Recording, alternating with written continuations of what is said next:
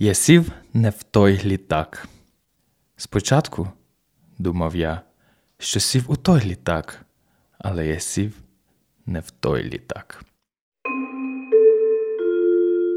Слава Україні! Я Андрій. Я Оля. І як ви вже зрозуміли, сьогодні ми будемо обговорювати нашого патронуса Миколу Вінграновського. Є! Саме йому ми завдячуємо нашій назві, на якого ми посилаємося. І вже ж в 18-му випуску нарешті до нього дійшла черга. Е, Що ж, ми обговорюємо збірку 100 поезій, в якій фактично 99 поезій.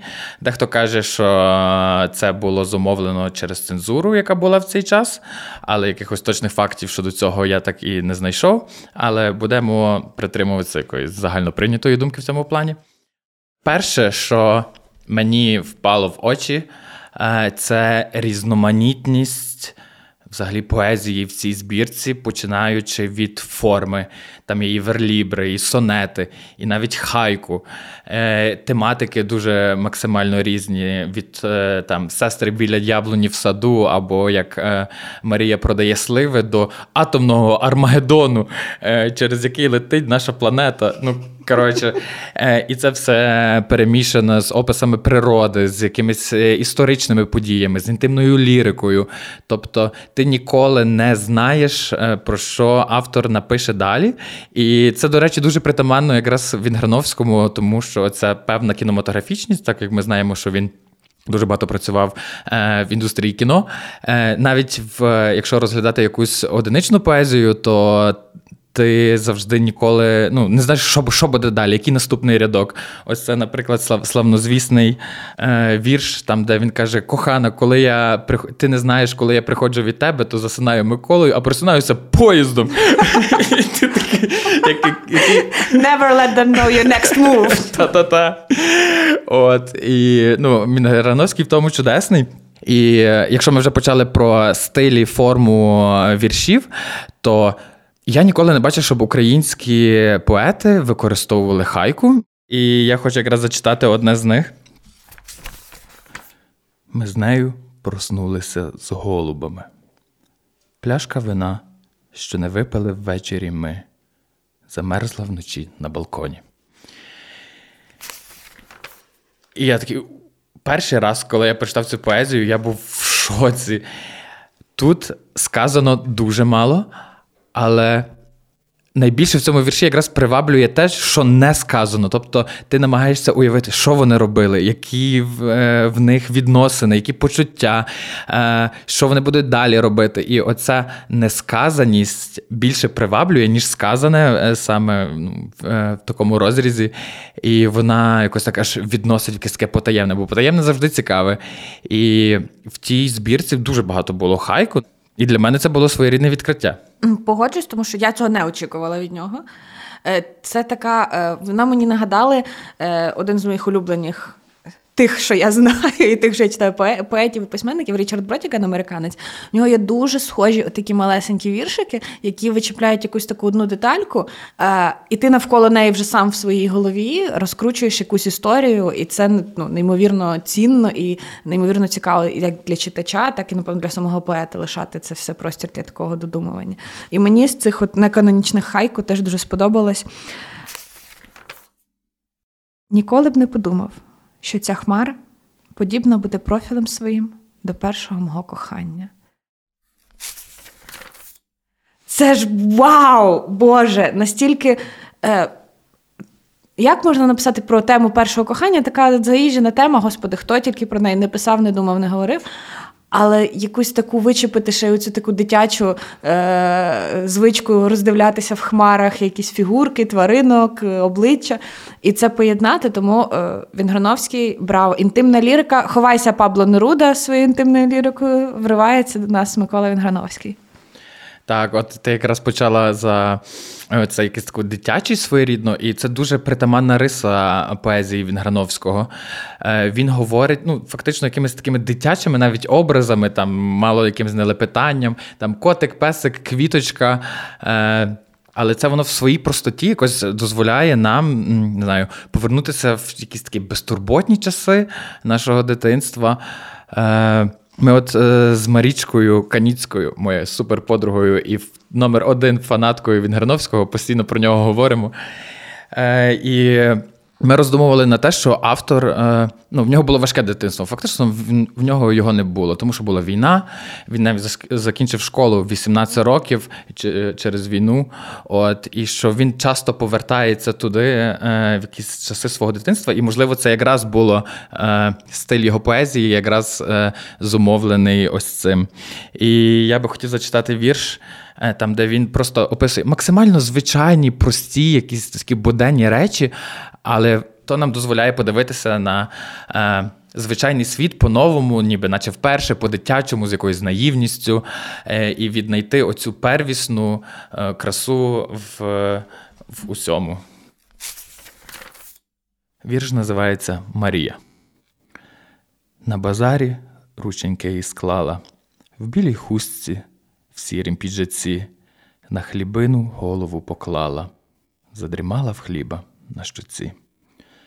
У чоботях, в темній спідничині, в білому горосі фартусі, спить собі в базарній хуртовині, а оса тим часом на осі гомонить по сливах, задрімала.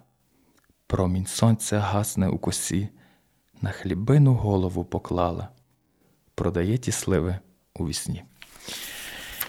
І це настільки зворушливий вірш, але тема взагалі якась така максимально проста, ну, можливо, навіть сказати, примітивна, але воно мене зворушило просто ну, до кінця. Я кожен раз, коли перечитую цей вірш, то я плачу. Люблю тебе за те, що ти такий е, е, тонка душа, тендітна, яка може розплакатись від е, якогось художнього твору. Це це дуже цінно. Oh. Ну, я е, можу трошки ну, не понегативити, але моє улюблене. Е, мене нещодавно було день народження, і коли я мала сісти готуватись до подкасту, я така Андрій, ти не міг зробити мені гіршого подарунка, ніж змусити мене читати 100 поезій. Не просто збірочку на 20-30, а 100 поезій. І Андрійко, як добра душа, він мені відмітив в збірці УПА е, Багаламагівські, які вірші є з цієї збірки, і окремим документиком зробив посилання на вірші, які є в збірці 100 поезій, але яких немає в збірці УПА. І почала я з цих власне посилань. І перші три чи чотири вірші були про комунізм. Як я страждала? Я така, Боже, Андрій, за що? Чому? Господи, чого ми читаємо від Грановського? Там там якийсь абсолютно crazy вірш є про е, стіл, за яким сидить Шевченко, Пушкін, Лермонтов, і сідає до них козак, а це стіл комунізму. І я така, що? Чому перша ночі?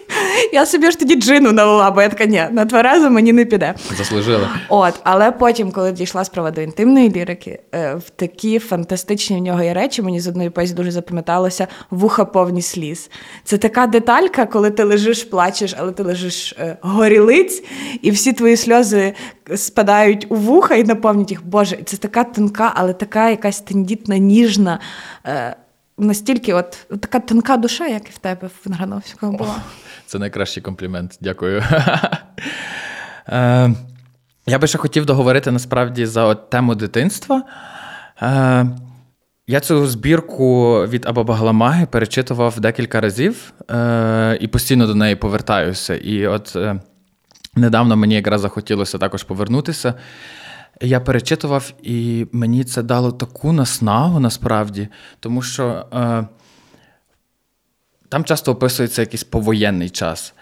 І воно мені дало надію, що рано чи пізно весь цей жах, який в нас відбувається, воно закінчиться. Ну тобто, люди будуть мати змогу повернутися до свого звичного життя, можливо, вже не такими, якими вони були, але все рівно е, якось так вони повернуться. На прикладі Вінграновського розумієш, що в нього дитинство пройшло в суцільному жаху, що йому було важко, і що ну це навіть неможливо уявити, через що він пройшов.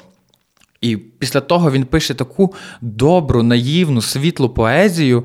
І я розумію, Боже, я теж так зможу і вірю, що наші співгромадяни також е, зможуть повернутися колись до звичного життя, е, просто повного сонця, квітів е, і якихось звичайних простих е, насолод, зможуть тішитися е, весні, саду. Бо, як казав Микола Вінграновський, як танський фарфор все минає. Ще молодесенька, навшпиньках не ходило, її ще серце під вікном любові, і от вона співає подоляночку, і над кульбабами співаючи літа. Із відрами по березі Дніпра вона іде в червонім намистинні, і тінь її, і відер тінь гойдлива, ідуть із нею гойда, гойда, хить. У синіх відрах листя лопушині, але нараз вода з під них і хлюпне на білому піску в слідочки ніг, вже носик впрів її, і, дивлячись на тучу і на Дніпро, що в тучу ту подався, свої хатки мурашки закладають. Мерщі під гору, горенько, гроза, згориш тим часом в білій сорочині, котився братик меншенький її, підбіг, вхопився рученням за дужку і, оглядаючись на мокру тучу з вітром, подибали до хати. Печенігів, колись на цьому місці Ярослав розбив і розгромив на цьому місці.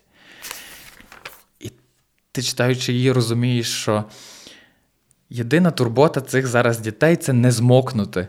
Вони їхнє все життя попереду. Е, От там ще вказано, що е, серце її не ходило ще під вікнами любові, що братик молодесенький, вони йдуть, в них якісь такі звичайні турботи. Але на цьому місці колись була жахлива битва, де вмирали люди, там, де вирішувалися якісь історичні події. Але все це минулося, і зараз життя знову стишилося і далі продовжує свій певний хід в майбутньому до чогось світлого, до чогось кращого. І ну, це надихає і додає якихось таких е, життєвих е, сил, щоб триматися і продовжувати цю боротьбу, знаючи, що все далі буде добре. Так, і надихає те, що е, переживши такі страшні речі в дитинстві, він не загрубішав, не загрубішав серцем, духом, не став якимось не знаю, жорстоким, е, сухим. Він все одно міг дуже тонко відчувати цей світ і дуже тонко передавати такі дрібні нюанси. Тому є надія завжди, і, і тим більше для нас зараз. Так, якщо вам деколи здається, що у вас не вистачає сил е, все це переварити, що відбувається, то можете почитати від Грановського, щоб е, почерпнути для себе трошки наснаги. Хоча е, я читала, що сам е, Вінграновський е, не любив цього категоріювання, розбивання там на шестидесятників, семидесятників. Він казав, людина або талановита, або ні, і все. І немає сенсу нас там групувати якось.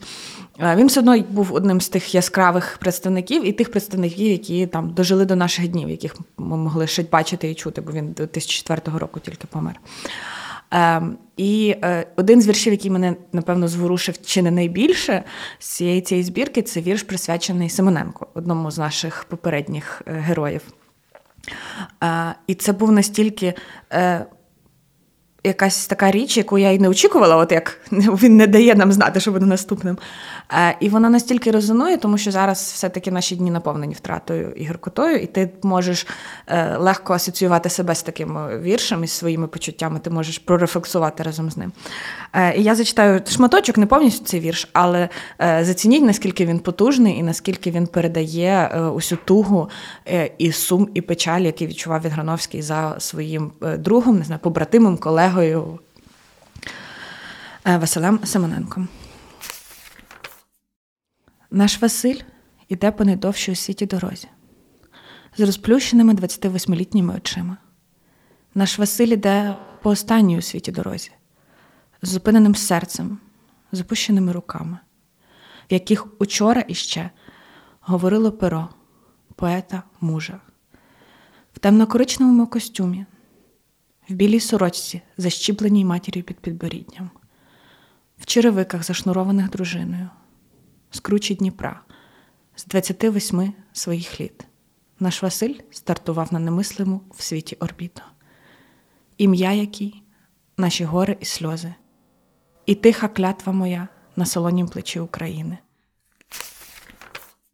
Оці деталі про матір, про дружину, про костюм, про те, що ти, навіть якби ти не знав, що це Василь Симоненко, хто це такий, ти розумієш, це вірш про смерть молодої людини, яка не доробила, не договорила, не дожила, недолюбила. недолюбила. І це настільки тебе приймає, що в мене, аж коли я вперше його читала, навіть зараз в мене трошки волосся дибки на руках стає від того, наскільки це було потужно емоційно. Так, е, цей вірш, до речі, він такий абсолютно навіть вибивається з контексту uh-huh, віршів Вінграновського і інших. Е, тому що Вінграновський був більше лірик, він такий був більш як герметично закритий е, в чомусь такому звичайному. Він е, приділяв увагу якимось тонким речам. В його поезії майже немає якихось гучних заяв чи якихось таких патетичних mm роздумів там про долю країни, чогось такого глобального, якогось титанічного. Він не говорить зверхньо, він не говорить згори до свого читача. Він говорить, ніби він стоїть між нами, і тому, мабуть. Це одна з причин, чому він досі актуальний. Насправді він сприймається дуже ну, як живим. Угу. Як сучасник наш. Так, так. Так, тому що в нього є вірші про любов до України, але вони, як ти кажеш, вони не патетичні, вони дуже тихі, вони дуже інтимні. В них немає якихось там гей, встаньмо на захист України, о, там не знаю, падає забрало і пішли. Ні, е, вони дуже тихі, вони дуже. І ти розумієш, вони все одно наповнені цією емоцією, цим почуттям, але вони не е, немає в них у цієї якоїсь е, гучних слів, гучних заяв, і воно тим, напевно, їх і увіковічнює, тим, що воно все одно завжди актуально. І мені ще дуже було цікаво. Ем, він е, постійно згадує про Дніпро, і в нього згадка Дніпра це майже завжди дорівнює Україна. Тобто він завжди, майже коли говорить в якихось віршах, які є про Україну, про її долю, про любов, про державу, про народ.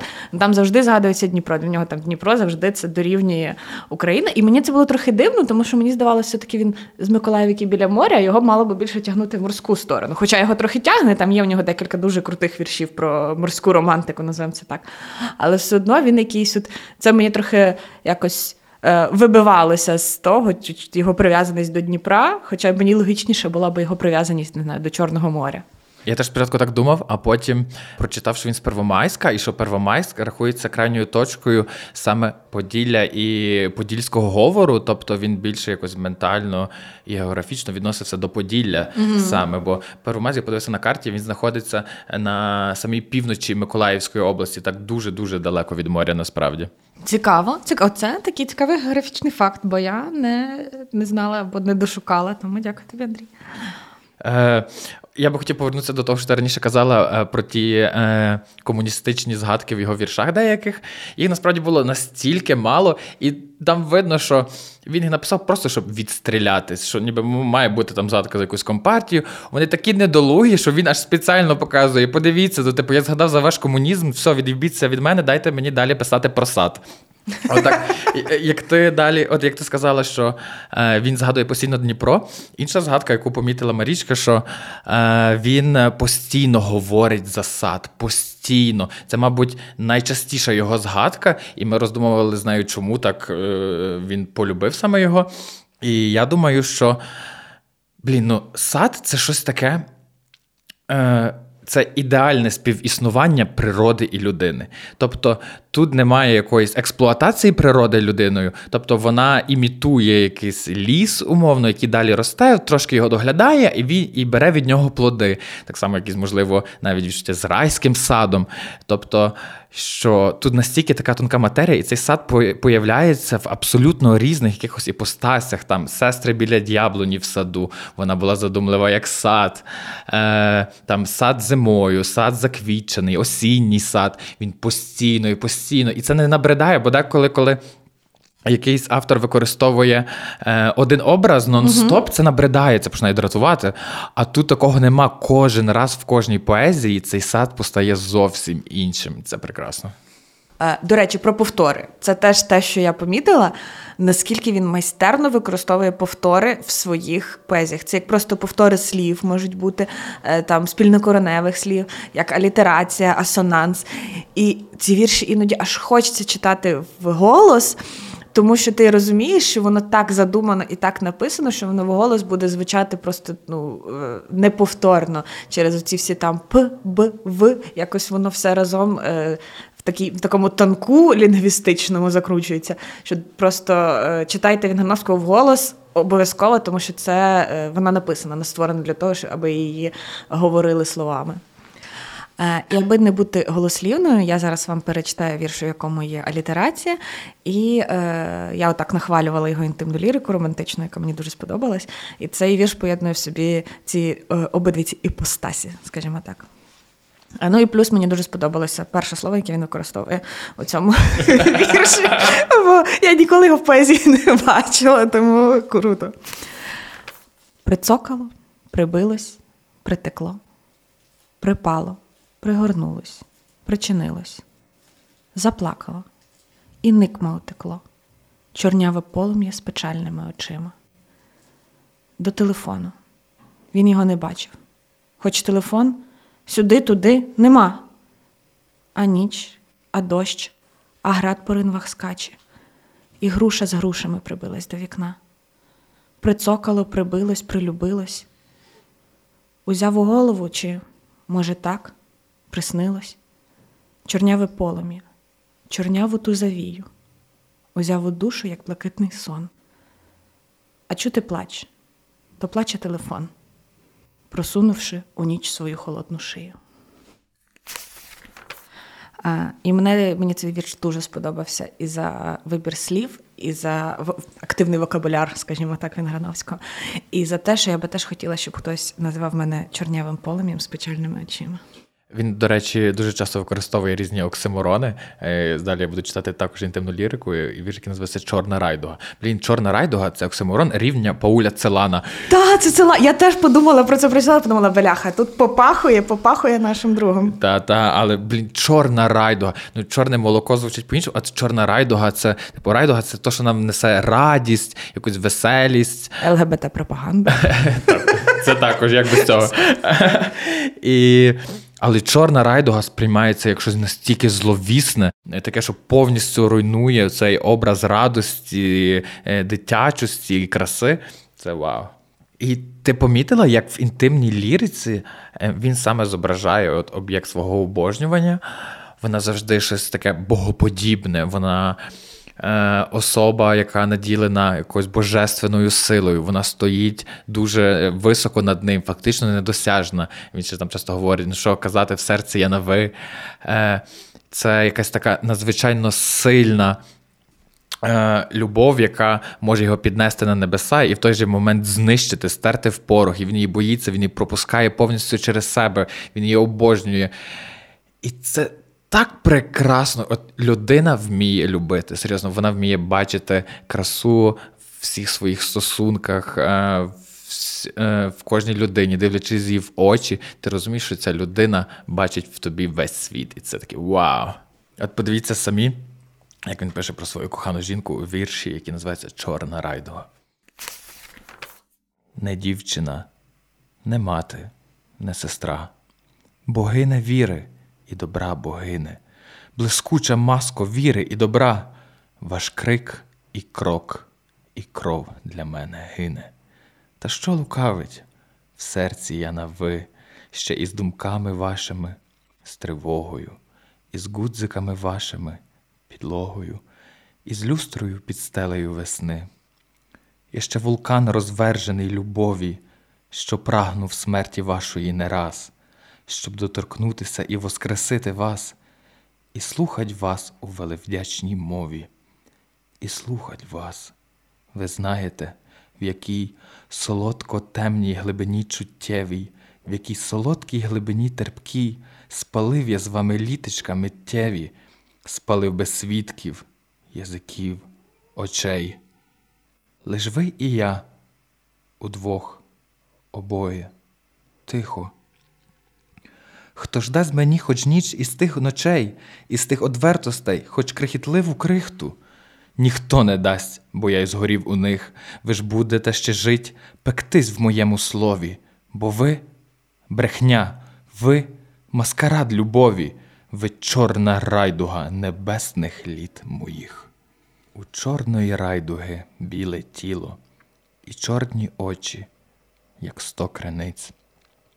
У чорної райдуги небо згоріло, і райдуга впала на землю ниць.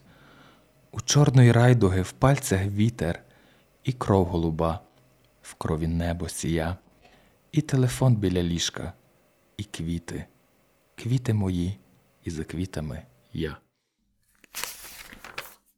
Коли я прочитав цей вірш, е, і це відчуття якогось розчарування в любові.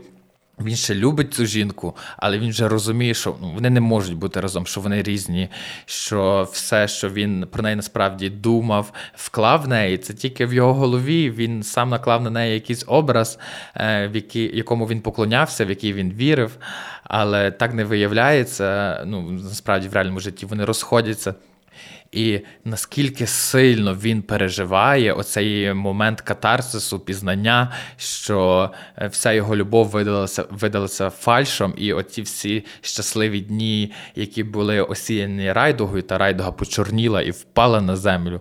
Але при тому тут ще описи е, якогось такого звичайного інтер'єру, квіти мої, телефон, за квітами я, стеля, підлога, люстра.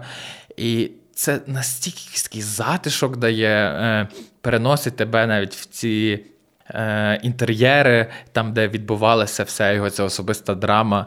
Е, якось так. ну, Він Грановський геній, серйозно. Він, мабуть, улюблений мій шістдесятник, і мені подобається, що ця хвиля його перевідкриття почалася, і щороком більше е, людей е, пізнають, відкривають для себе Вінграновського. Він стає вже такий ну, доволі популярний. Ну, до перевідкриття хочеться ще додати. Мені здається, році 2013-му був місяць Вінграновського, да. і тоді е, різні наші українські музиканти записували на його вірші треки. Я сів не в той літак, співає піанобой, є, е, може бути е, від крихітки. І дуже гарно вірші Вінграновського лягають на музику. Деякі я прям собі теж нотатки робила, що мені хочеться, щоб оці вірші були на музиці. Тому, якщо ви любите українських виконавців, і вам хочеться, і ви любите, коли вірші українських поетів та поеток е, кладуть на музику, то переслухайте е, оці треки з місяця е, Миколи Вінграновського. Та навіть не тільки з місяця, досі записують досі, досі всі записують багато пісень на слова Миколи Вінграновського. Навіть в Дахі-Брахі є також там є сів не в той літак частинка є оце тонка чи тонка, певно, тонка. Whatever. Е, В них оце ти плачеш, плач, е, сльозам немає ради. Е, От, І дуже багато часто я люблю, просто слухаю якусь українську нову музику, і я розумію, блін, це ж він Грановський. І це таке е, класно, коли ти можеш вловити в пісні автора. І навіть тих, хто не знає. Е, Вінграновського не читає поезію. Е, таким чином можна заманити і змусити, як мене, читати 99 поезій. Клас. Е, що тобі найбільше запам'яталося з його біографії? Ну, найбільше мені сподобалось те, що я зрозуміла, що він був така собі людина епохи відродження, бо він робив дуже багато мистецьких речей. Він і кіно знімав, і сам був актором, і писав, е, і писав сценарії, і там і вірші. І настільки от талановита людина в різних іпостасях. І це мені так е, дуже запам'яталось, мене дуже вразило. Е, те, що він має премію. Отримав премію за на Лос-Анджелеському кінофестивалі так, так. за найкращу чоловічу роль. І цей факт був мені невідомий до того, як я взяла за біографію. Така вау, оце ну до премії можна ставитись по-різному, але все одно, коли актор, е, поет з радянського союзу отримує за свою роль якусь премію в буржуазному буржуазному заході. Це вже якийсь такий знак якості. І е, власне те, що він цю премію потім цю медальку, яку йому дали, він переплавив на зуби для своєї е, мами. Бо знову ж таки він вернувся, не ну, вернувся в реалії радянського союзу були такі, що навіть якщо ти класний режисер, актор, поет, в тебе немає грошей для того, аби зробити зуби своїй мамі. Це дуже мило і дуже е, сумно водночас.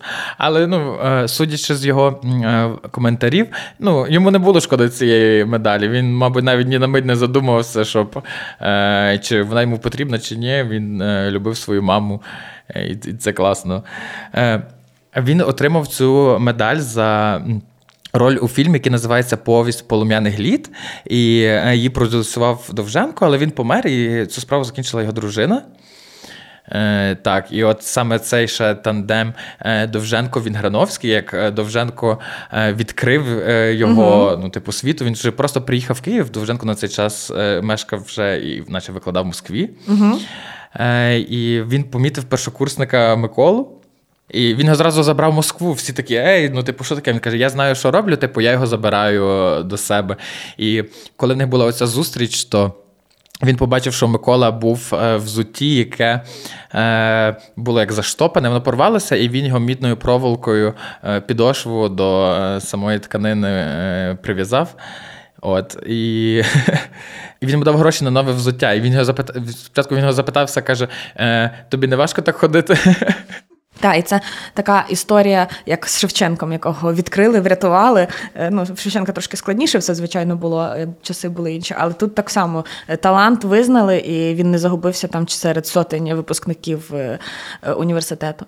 Ем, і Пишуть сучасники його, що незважаючи на те, що він в Москві вчився дуже довгий час, е, він говорив виключно українською. Він говорив виключно українською, відмовлявся, навіть якщо хтось його не розумів з е, москальських е, його одногрупників, однокурсників. Він пояснював їм це слово там або фразу, або я не знаю, якусь ідіому, але все одно пояснював українською іншими словами. І оце така його принциповість, вона дуже вражає. І навіть вона була там до кінця життя, і він впливав цим на людей, тому що мені здається, що чи драч був, чи. Це було вже коли Вінграновський так. працював на Одеській кіностудії. Так, вже коли Вінграновський працював на Одеській кіностудії, хтось з його сучасників, який жив з ним по сусідству, е, говорив з дружиною російською, але як тільки чув Миколу під вікнами, переходив зразу на українську. Так що молодець Микола. Принциповість я в людях ціную. Так, але я потім дивився з ним відео, там де він говорить російською. ну, Він Грановський розказує за зустріч з Олександром Довженком, і мені оця інформація якось спочатку прочитав, а потім то, що е, я бачу живого Миколу Вінграновського на екрані, який говорить російською, дуже ламаною насправді, і з е, таким акцентом. Для мене Олександр Петрович тот чоловік, без которого я не представляю сьогодні себе, своєї творчества, своєго творчества і свого завтрашнього творчого дня. Але все рівно він розказував це російською, і я такий, блін, ти ж був такий принциповий, типу, що сталося. От, Але класно, що він Грановський насправді після здобуття незалежності. Е, не подався в якусь політику, чи там е, в нього не було чути оцього жовчного розчарування, е, здобуття незалежності, чи вже пізнішими mm-hmm. етапами він не ну, він не нив, там е, не вказував своє недовольство. Він далі продовжував. Він як почав писати з другої збірки, оце вже був такий явно сформований і його стиль з'явився. Бо перша атомна прелюдя вона трошки відрізнялася стилем від наступного його, але він такий вийшов, напевне, плато, назвемо це так, і далі тримав свій стиль постійно. І це класно. Мені ще подобалося, що він дуже багато писав творів для дітей. Він ними mm-hmm. насправді відомий. І я так думаю.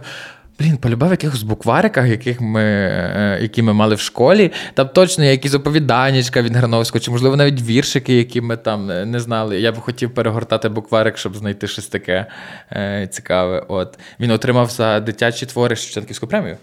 Інший теж факт цікавий, коли він казав, що е, ну, він не подався в політику. Він не пішов тим шляхом, бо йому це було не цікаво. Він бачив себе в творчості, далі себе реалізував. Але він там десь кинув таку фразу, що е, ну поети ж це до 40 років, геніальні поети до 30.